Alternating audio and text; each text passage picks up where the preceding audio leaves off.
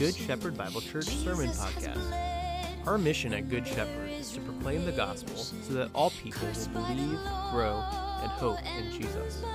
One of the main ways we believe that we are accomplishing our mission is through the proclaimed word. We believe that the preached word creates and sustains the church. Our desire is to preach Christ crucified for you, which means we hope that Jesus is the substance and hero of every sermon and that Jesus is preached into the places of sin and brokenness into our hearts. We thank you for joining us and hope that you will believe, grow, and hope in Jesus.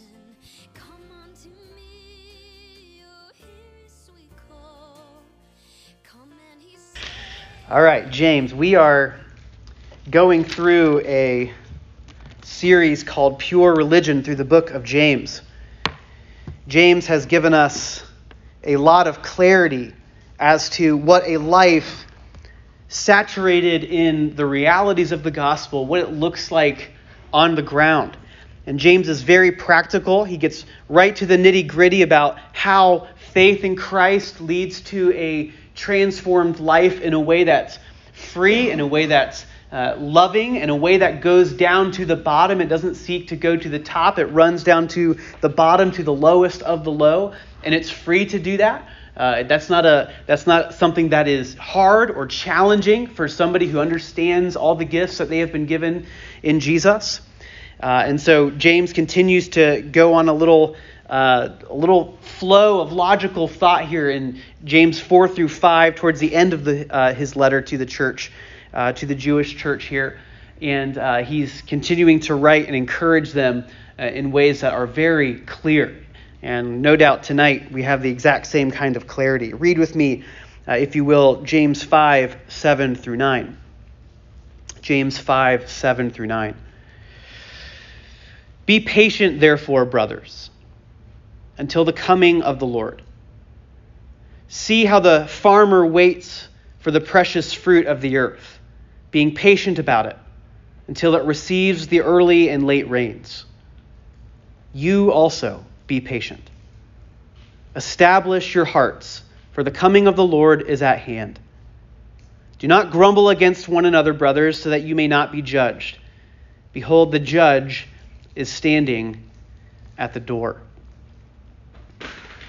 I live with three kids, uh, and you know we we pick on patience as being one of those virtues that we all just need more of, right? It's easy to say, like, what can I pray for you about? Like, there's a couple things that are on a very short list of all the things that Christians always ask for prayer about.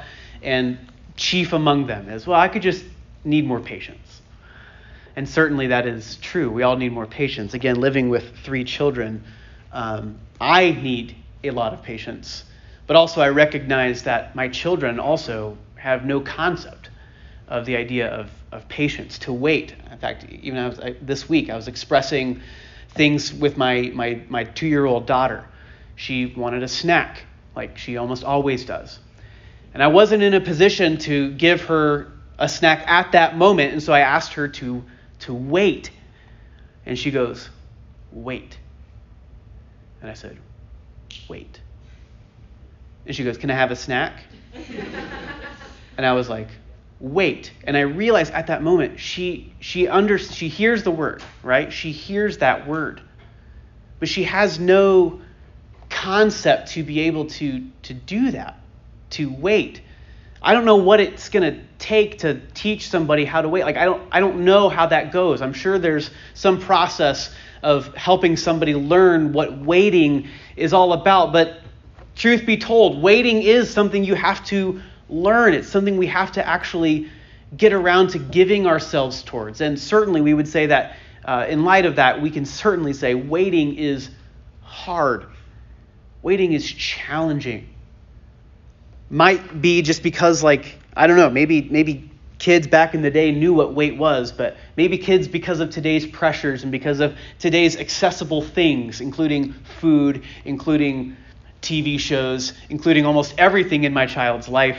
Uh, maybe waiting is just a harder and harder concept these days, but also I would recognize in my own heart, waiting is a harder concept for me these days. Even getting older, it's very difficult to wait. Last sermon, we talked about this idea of something impending, something coming. And James was giving a warning. In fact, he was giving a warning to people who weren't in the church. Remember, we talked about this. This last little portion, more than likely, was written to a group of non church people who actually were trying to grab life by the horns by using their own wealth and their own control to be able to get what they want out of life. And James had some very, very strong words about how wealth can't actually do the job of saving you. And certainly, grabbing life by your own plans can't save you, he would say at the end of chapter 4. And then he gives this warning to the rich in the beginning of chapter 5 and says, The wealth that you accumulate in this life can't save you on the day of the Lord. And he does, in one sense, leave this room for this posture of waiting. You might not be able to realize this right here and right now. You might be accumulating wealth. Wealth might be treating you well right now, but just wait. Just wait until one day the final judgment comes, and then when you get before the throne of God, you will realize that the things that you accumulated aren't there with you. They will have passed away, and the real judge will actually render a verdict on your soul. And he levels a very sharp warning at that moment. Then he contrasted that by, the, uh, by verse 6. In talking to the rich, he says, You have condemned and murdered the righteous person, and the righteous person did not resist you. At the very end of our sermon last week, we hinted at this logic that those who are righteous by faith in what Christ has given them have no impulse or no need to be able to fight back when it comes to uh, things, not, uh, things not gained. Which is why he says that the righteous person does not resist the wealthy when the wealthy comes calling.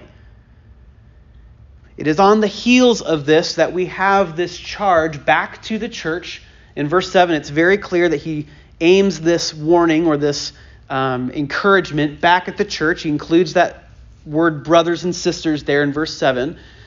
Be patient, therefore, brothers. Again, in talking about the day of the Lord coming, James turns his face back to the church, and his encouragement is Church, wait. Wait. I don't know about you, but oftentimes in the Christian life, we haven't been taught well how to wait. And it's like my little daughter. Sometimes we look back at God, we hear, we hear almost like to see the face of Jesus and hear him saying, wait, and we're like, wait. And he's like, yes, wait. I'm not I'm not real good at that waiting thing. Like sit here, wait. Wait. Be patient. Hold on.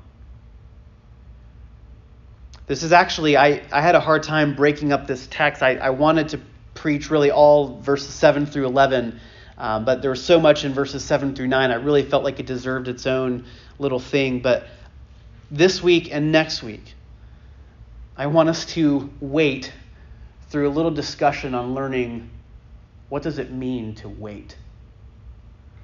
Obviously, Jesus isn't back now. We know we have a lot of things that Jesus has given us. So, between this little mark in salvation history, where Jesus has come, and in one sense, uh, we hear the words of Jesus, it is finished, it is totally done, there's nothing more to add, we have it all, we're totally complete. And yet, we look ahead and we realize that there's way more to come. We don't have it all in hand. There's a real sense to which, like, we've barely seized anything at all. And now we wait and learn how to wait. And I want to ask you tonight do you know how to wait? You might, you might know how to endure and be patient as we wait.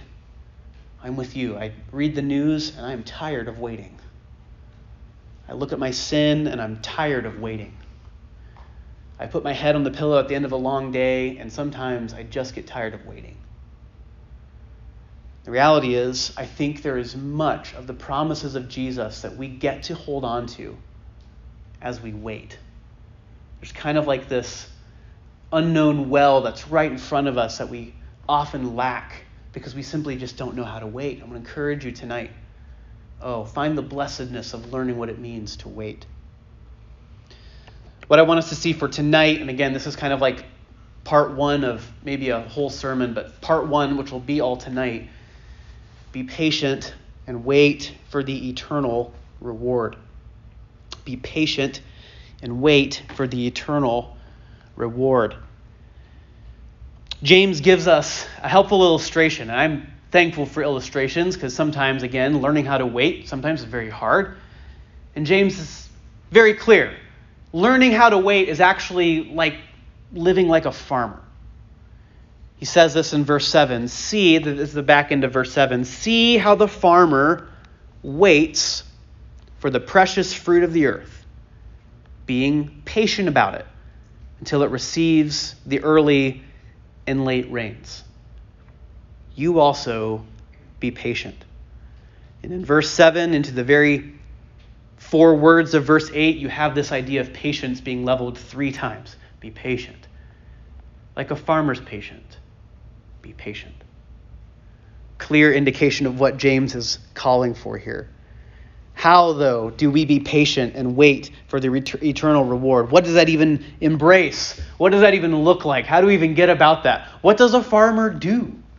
all day? Right?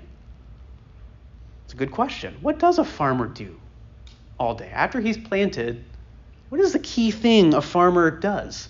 And James is saying that is what we need to figure out, even in our Christian experience. I think there's something we can see. I think there's three basic things we can see from this farmer illustration about waiting. I think the first thing he wants us to see is to embrace God's faithfulness. Embrace God's faithfulness. This is even true about the farmer. There's a kind of faithfulness that a farmer knows and learns. He wakes up every day with this reality that the sun is coming up. There's going to be a dawn, there's going to be a dusk. I'm going to get sun. There might be other things involved. There might be some rain, there might be some clouds. There might be other things, but there is a consistency to the sun's pattern. And just like there's a consistency to the sun's patterns, there's a couple things that he can uh, wait on and bank on as he's going about his day. He can also bank on seasonality. He can bank on the fact that summers are hot, that falls are time for harvesting. He can bank on a kind of seasonality, a kind of faithfulness that God brings around. And even as he waits, he gives himself towards the rhythms of faithfulness in a way that's kind of passive, in a way that he has actually no control over. He just simply interacts with the seasonalness of God's faithfulness. And in the same way, James is calling us, as we wait, embrace the realities of God's faithfulness. See the sun rising, see the heat of the Christian summer, feel the warmth of this part of the season that God has called us to. He even says there in, in verse 7, uh, it's actually a very, very interesting Old Testament phrase that James's audience would have readily picked up on. Again, James is uh, preaching here to a, a Jewish church, a, a Hebrew church. And this would have been something that really would have perked up their ears. He says this in verse 7 See how the farmer waits for the precious fruit of the earth, being patient about it until it receives, and here's the line, the early and late rains. The early and late rains. That idea of the seasonalness of the rains, again, that kind of, we pass over that in our in our scriptures or even in our reading. To the Jewish mind, we actually see this over and over again, both in the law and in the prophets. God's promise to provide the early and the late rains. Rain is a wonderful picture in Scripture. Of course, we have uh, in the words of Jesus, again, James would have known the words of Jesus very well, coming from his Sermon on the Mount. Uh, he says, uh, Jesus says that he makes it to rain on the just and the unjust. There's a kind of universality to God's provision of rain. That's a very general understanding. God makes it rain on all sorts of people. And he doesn't just make it rain over his own people. There aren't any like just rain clouds following the righteous people who have trusted in Christ. No, it rains on everybody. And there's a kind of universality to God's faithful provision. But to the Hebrew mind and even to our Christian mind, we would do well to listen into the pages of Scripture, especially Old Testament his, uh, Scriptures, to know that not only is rain this picture of God's eternal or universal promise uh, a, a provision of faithfulness, but also it's a particular kind of way in which God keeps his promise to his people. Yes, he gives rain to make provision, but also we, looking through eyes of faith, hearing the promise of God, should see his rain specifically as God keeping his promise to his people. Listen to this from Hosea 6 3. This is when Hosea is actually encouraging the people of Israel repent, turn back to the Lord. Why? So you can get his rain. Listen to this from Hosea 6 3. Let us know. Let us press on to know the Lord. His going out is as sure as the dawn. He will come to us as the showers, as the spring rains that water the earth. In Joel, also a prophet, makes known of this uh, as well. He encourages Israel Be glad, O children of Zion, and rejoice in the Lord your God, for he has given the early rain for your vindication. He has poured down on you abundant rain, the early and latter rain as before. He's basically saying that there's a seasonalness to God's way of keeping his promise. And just as the early rains would have come through for Israel, that would have been this huge indication God kept his promise for early rain, he's going to keep his promise for late rain. It's a beautiful picture of the seasonalness of God's faithfulness. And James is saying, wait like the farmer who waits for the seasonalness, seasonalness of God's provision but also the seasonalness of even God's promises to his people. Wait. See his faithfulness. That may mean that even as believers, we would do well to slow down our spiritual heart rate so that we could keep track of some of the ways God has been faithful to us. It may mean doing kind of ritualistic things or um, what, what we, would, we would call kind of like worshipful things to take account of waking up, going to bed, rising, lying down, seasons.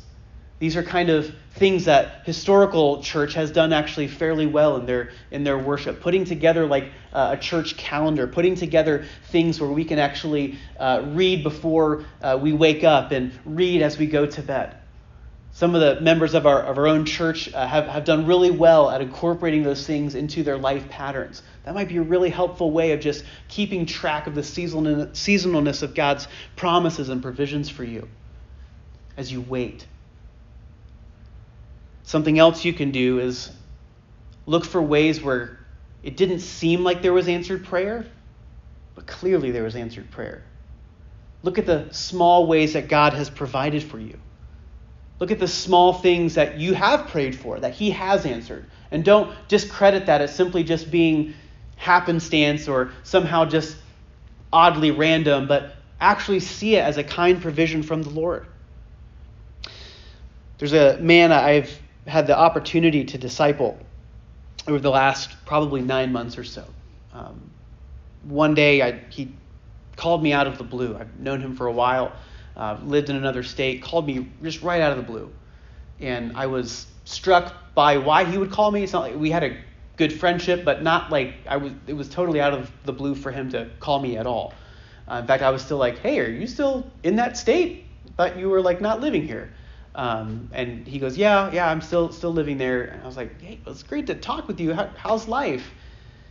And it began this really nine month process of him just unpacking how how God in his kind providence, had totally unearthed all of his life family, job, um, things going on in his own heart with his own personal sin, guilt, and shame. Just about everything that this man held dear in his life was totally in shambles. Um, and it's a blessing at that moment to, to be a pastor and receive that kind of phone call. It's kind of like, you know, the call you get from jail. That's probably not the greatest, but I actually look at that as like, hey, man, I want you to call me at that moment. Um, and this man, same thing. Life was was hard for him, very very hard, um, a crisis moment. Well, I had an opportunity two weeks ago to sit with him, and I actually kind of on a whim, encouraged him to, to, to move here and pursue a healthy church lifestyle. Uh, that that would be like his greatest priority as he's getting life back in order. Find a church that preaches Jesus to you. Get involved. Let the people of God love you. Let the people of God provide for you. Let the people of God wrap their arms around you and just fall in love with Jesus and his church again. And let that be your starting point. Let that, let that be the beginning of, of your story going forward. So he did. He literally packed up his things, had no job, his marriage was in shambles, kids had a hard time understanding what was going on, moved, landed here, got involved in a healthy church, struggled through finding a job, found a job, super stressful, hard time finding housing, was just going through a very hard time. Two weeks ago, I was talking with him, and it had been about like three weeks since I had a chance to get with him, just vacations and stuff like that. He just started bawling because God had provided for him in ways that like I, I there's no way I could have orchestrated, no way he could have orchestrated, and we both sat there knowing what we had talked about, knowing the things that we had put before God, knowing the things that in one sense we had we had put on the altar of his life, and asked God to just take and do whatever he wanted to do, whether he wanted to bless or when he wanted like raise dead, whatever he wanted to do. And to watch God bring something, some some amazing fruit out of that. Um, it was amazing and we both looked at each other. I, he was crying, and I, I began to cry because I, I knew this was God. This was God at work. And these were seasonal things. Uh, maybe like we didn't prepare for this season. Maybe the season came a little earlier than we expected, or maybe it was a longer drought than we expected, and we finally got the fruit. However, you want to slice it up, we got to see God's faithful provision in a way that actually helped us believe that God is keeping promises here. This isn't just a kind provision and cool, we got something really cool. It was this unbelievable provision of God is keeping his promise. This is fantastic. What are things that God has put in your life where God has been faithful? When's the last time you actually just praised him for it? Worshipped him, worship, worshiped him for that? As a way of just waiting. As you wait, how has God brought about his seasonal faithfulness in your life? And I think if we slow down, which is a form of waiting, I think if we slow down and ask God to reveal those things, I think you would see a lot. These early and these late rains, but waiting like a farmer, waiting to see the precious fruit of what's coming. But then he sees the early rains, and he knows that the late rains are coming, and is reminded of God's faithfulness. Embrace his faithfulness, but also Secondly, how do we wait? Live by faith. Something a farmer is very, very good at. Farmer plants a seed. And there's a good time where he doesn't see anything. He doesn't see anything. He sees where he remembers that, that, that place where he put the seed. But there's a time where he doesn't know if that seed's going to grow. He's going to do all the right things. He's going to go about his day. But he's just got to wait for that sucker to come out of the ground. He's got to have a lot of faith in the reality of that seed to germinate and sprout and grow. And so it is for us. We don't always get to see things in this life. A lot of the Christian life is waited out without being able to see hardly anything. We've talked about this in the book of James before that this idea of faith is really helpful and insightful James helps us to understand that faith is actually getting our perspective outside of ourselves and looking outward. It's putting our eyes on something not in, but out. It's a facing outward kind of disposition. That's what faith is, that's what faith sees. But it's also all or nothing. There's nothing in between. I often relate faith like this idea of jumping out of a plane without a parachute. That is the pure essence of what it means to live by faith because the only thing you have is an umbrella. And most, I mean, umbrella. Hopefully you have more than an umbrella, a parachute. I hope that's not all you have. Don't do that. I don't recommend that. But a, a parachute. And the reality is you don't you don't get to pull the parachute on the ground and act as if like it's going to deploy and do all the things. You don't you don't get to test it. And even if you were to test that parachute, how who's to say that even if you stuff it all back in the right way that it's not going to go wrong the next time. You have zero guarantees that the parachute's going to work until you actually pull it in the air. My friend, that is the reality of the farmer. He plants the seed, he waters, he does all the right things, and he has no idea what's going to happen, what kind of fruit is going to be born. He has no idea until he actually starts to see growth, fruit. And my friends, the Christian life is like this. The Christian life is often, not often, is always walking by faith. And you say, well, what, what does that mean? I think it's very insightful that James says in verse 7 that the farmer waits for the precious fruit of the earth, being patient about it until he receives. Until he receives. I'd like to think that James, and also possibly the Holy Spirit, who plays a big part in inspiration of the scriptures, that he knew exactly what he was doing when he used that word receives. Also, in uh, relation to what James had already said about how God delights to be the one who gives gifts. And like a farmer, we have to wait in a way that's actually a posture of receiving. Again, I have no way as a farmer to shape the actual inner workings of the seed. I can water, I can provide sun, I can do whatever I can do to, in, in, uh, to, to get to the outside of the seed, but the inner, inner workings of the seed, I have no ability to make that thing do what it does. So it is with the Christian life. God has to be the one who does the working. He has to be the one who gives the righteousness. He has to be the one who does the saving. And in that way, as a patient farmer, we simply just receive. And whatever kind of fruit God wants to bring, we simply, like a farmer, hold our hands very empty and say, God, you fill up our hands with the gifts. It's a receiving kind of posture. And you say, well, that means we sit back and do nothing?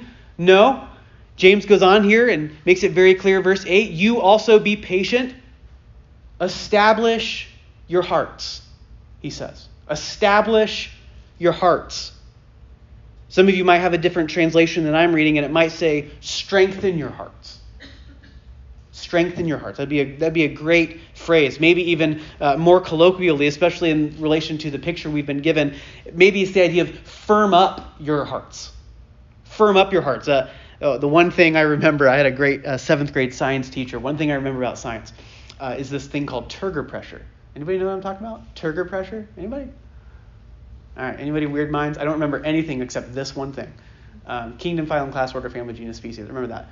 But also turgor pressure.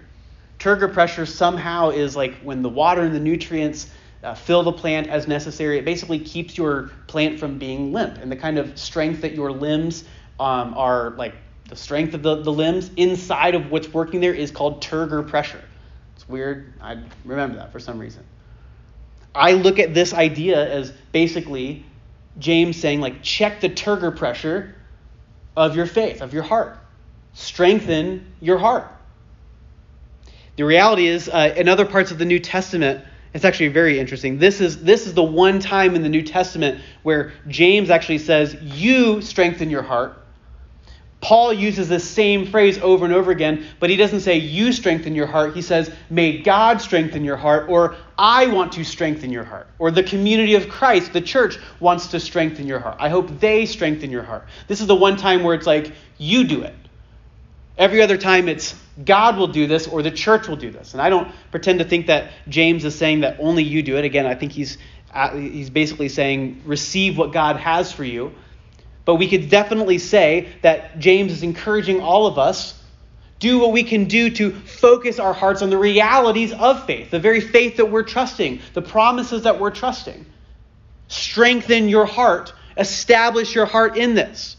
Paul would say this in Colossians 2, very similar language. Therefore, as you received Christ Jesus the Lord, so walk in him, rooted and built up in him and established or strengthened in the faith, just as you were taught, abounding in thanksgiving. Notice how Paul links all of that rooted, built up, and strengthened or established or firmed up. All of that happens through Christ Jesus, just as you were taught. Here uh, in 1 Thessalonians 3, Paul begins to link this establishing of the faith with the thing that James is actually uh, linking here the fact that Jesus is coming back. Strengthen your heart for that reason. Uh, Paul says this in 1 Thessalonians 3. Now may our God and Father Himself and our Lord Jesus direct our way to you. And may the Lord make you increase and abound in love for one another and for all, as we do for you, so that He may establish your hearts or strengthen your hearts, blameless in holiness before God our Father in the coming of our Lord Jesus Christ with all of His saints. Paul links, just like James links, this reality of strengthening your heart for the one day when Christ will come. Firm up your hearts in the realities of who Jesus is as you wait. Receive the blessings of God's promises by faith, which would then uh, firm up and establish and strengthen your heart in that faith until Jesus comes back.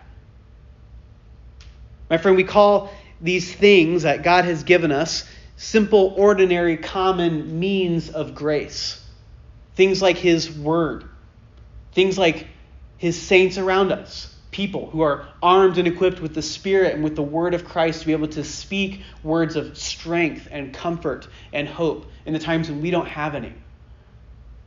And we, we even see that God invites us to come before the throne of grace so that we might find mercy and grace to help in time of need. So, prayer is a big, common aspect where we go to God through prayer and receive grace. We get to go strengthen our hearts through the grace that God has provided for us. And all we're doing in prayer and all we're doing in fellowshipping with the saints and all we're doing in our scripture reading is we're coming close contact with the realities of Christ through faith by the Spirit. That's all that we're doing in those moments. Through prayer, we're speaking through Christ to the Father in the Spirit, in community with other saints. We are praying to God Himself. Through the Word, we see Christ and we see all of His promises as the Spirit illuminates His pages of, of Scripture to us. And of course, with the saints, these are spirit filled people that God has armed with the message of the Word of God. Little Christs, little Christians walking around, armed, ready to encourage us and strengthen us. My friends, I want to encourage you as you wait, strengthen your hearts. Make use of the grace that God has given us embrace his faithfulness, but live by faith by accessing the grace that God has given us, whereby we might have our hearts strengthened and encouraged. The turgor pressure of our heart. Where's the turgor pressure of your heart? And you say, It's on empty. Oh, my friends, you're in a great spot. You're in a great spot here. This is where the grace of God is provided for us, both in word and sacrament and people all around us. Take use of this grace. Don't just come in and come uh, mindlessly and, oh, I got to go to church. No. Be like a plant who's starving for His grace and come be strengthened by His grace. Listen for it, hear it, embrace it. Hear the promises of God yet again as you wait. Thirdly, as we wait, we can interact by grace. Interact by grace. And this comes from verse 9. He says, Do not grumble against one another, brothers so that you may not be judged. Behold, the judge is standing at the door. So, in waiting, we are looking outside of ourselves by faith, seeing the provisions that God has made for us, whereby we might have our hearts strengthened and established. And we also see the seasonalness of God's promises and his faithfulness to us. And naturally, James says very clearly that if you are doing these things, if you're living by faith and seeing the seasonalness of God's kind provision for you, there is a kind of ethic or way that, that actually God is at work to shape your lives. And in this particular case, he says, don't grumble against one another. Because, of God's faithfulness and with your hearts strengthened in who Jesus is for you, oh, my friends, don't give yourselves over to grumbling against one another. This is very, very similar uh, to the words here at the end of chapter 4. If you go to chapter 4, verse 11, it's almost like a carbon copy, same idea. It's almost like he's repeating himself again because he kind of is. Chapter 4, verse 11, he says, Do not speak evil against one another, brothers. The one who speaks against a brother or judges his brother speaks evil against the law and judges the law. But if, a, if you judge the law, you are not a doer of the law, but a judge. There is only one lawgiver, and judge, he who is able to save and destroy. But who are you to judge your neighbor? Again, very similar language. He's saying basically because of the judge who is standing there at the door, you are not the judge, God is the judge.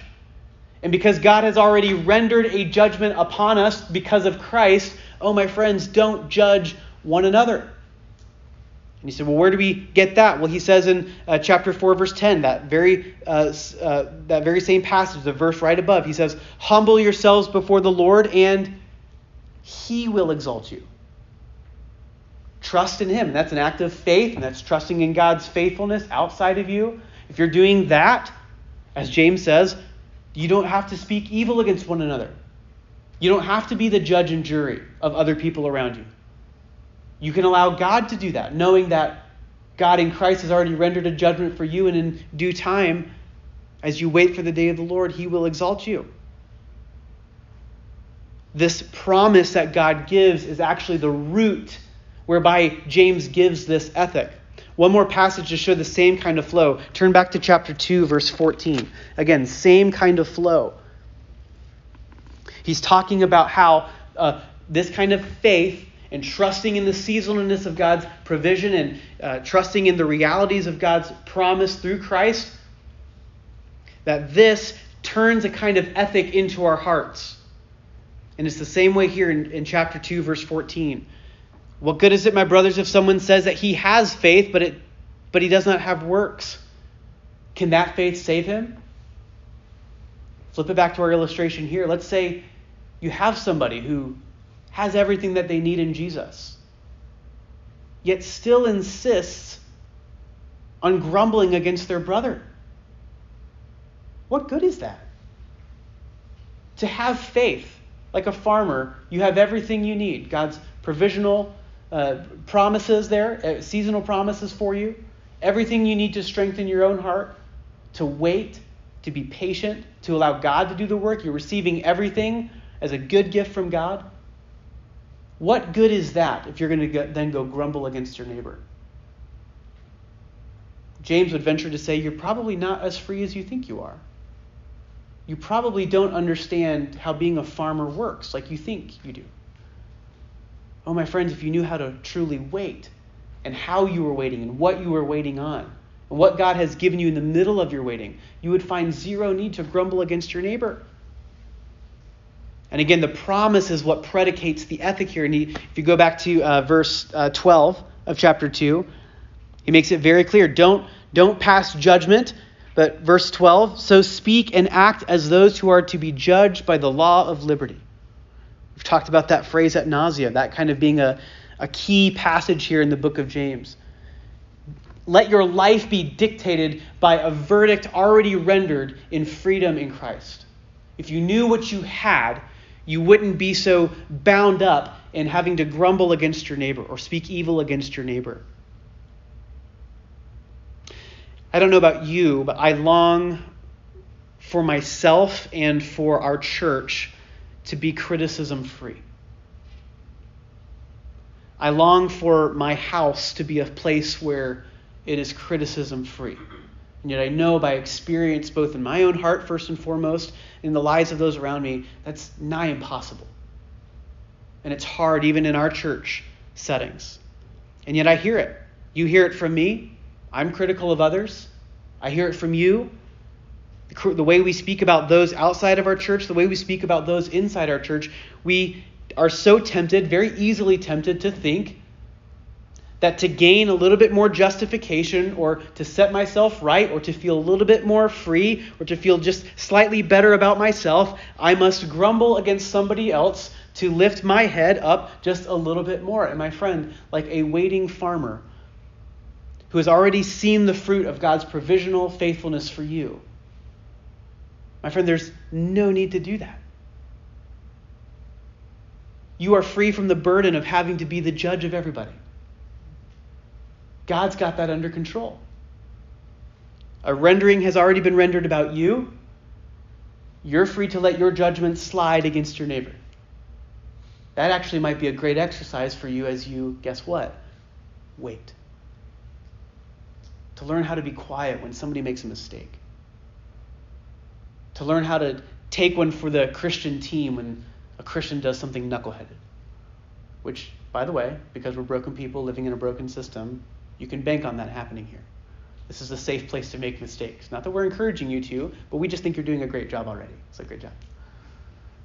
I hope, I hope it's a safe space here for those who feel like, man, I just, I need Jesus more than I ever thought. Praise God. You have Jesus more than you know. Doing things like grumbling against people doesn't make your life lighter, it makes it heavier. Speaking evil against your neighbor doesn't make your life easier. Don't you find that it makes it harder to keep up with? It doesn't make you more free, it makes you more binding. My friend, because of the reality of what God has provided for you, you can wait like a farmer, even when you don't see all the fruit.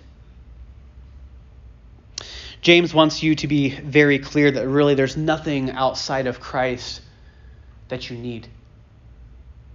You're allowed to wait. You're free to wait. And in waiting for the completion of his promises, guess what? We still see his constant seasonal provision. And you say, Where? Where do we see that? Oh, my friend, you have nowhere else to look that you need to look apart from his cross and his empty tomb. That is the most sure sign of God's provisional promises for you. And yes, we have not everything fully in hand yet. There's, there's way more to come. But as we hear from Scripture, Christ is everything that you need right here and right now. And that Spirit that you've been given is the down payment of everything that you are rewarded in the life to come. My friends, the reality is we can wait and we can trust and we can do so in a way that's actually on the ground of our life and the ground of our ethic is free. Free from the having to, to be the judge of everybody. I'm reminded that he who did not spare his own son, how will he not also with him graciously give us all the rest of it? How true is that, my friend? If God did not spare the life of his own son, how will He not graciously with Him give us everything else that we need down the road? If I can say it this way Jesus Christ is the early rains. The late rains are coming. We can see His provisional righteousness. We can trust Him. We can believe in Him. And we can be set free even on the ground of our lives from having to be judge and grumbler over everyone else.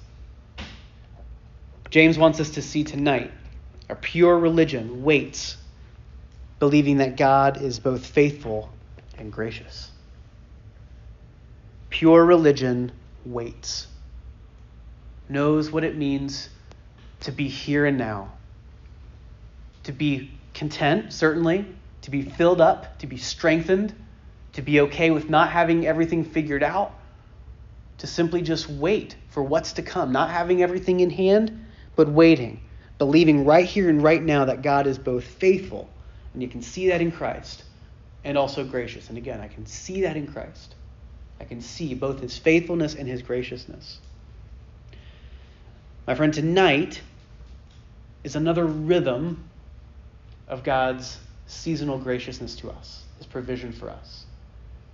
And I don't know, sometimes I, certainly we get in a rhythm of worship, we get in a rhythm of life, and we go through the same motions, and sometimes it can feel a little bit like rote. And there's a little bit of that, that's okay. It's built into our inhumanity and frailty. It's right. No, no big deal. But tonight, we have the table set in front of us. And once again, I want us to see yet again the seasonal provision, the kind and gracious provision for us to yet again put aside our urgent having to have the next thing or do the next thing or become the next thing and allow just this seasonal provision to be enough for us tonight. And I think if you were to look at what's being presented here through the eyes of faith, of what actually is being, being given here, you would recognize that this is the smile of God, this is the provision for all of eternity, and you would find yourself to be without any sort of need or want tonight. I want to encourage you to give yourself to this by faith and trust Him. Let's pray.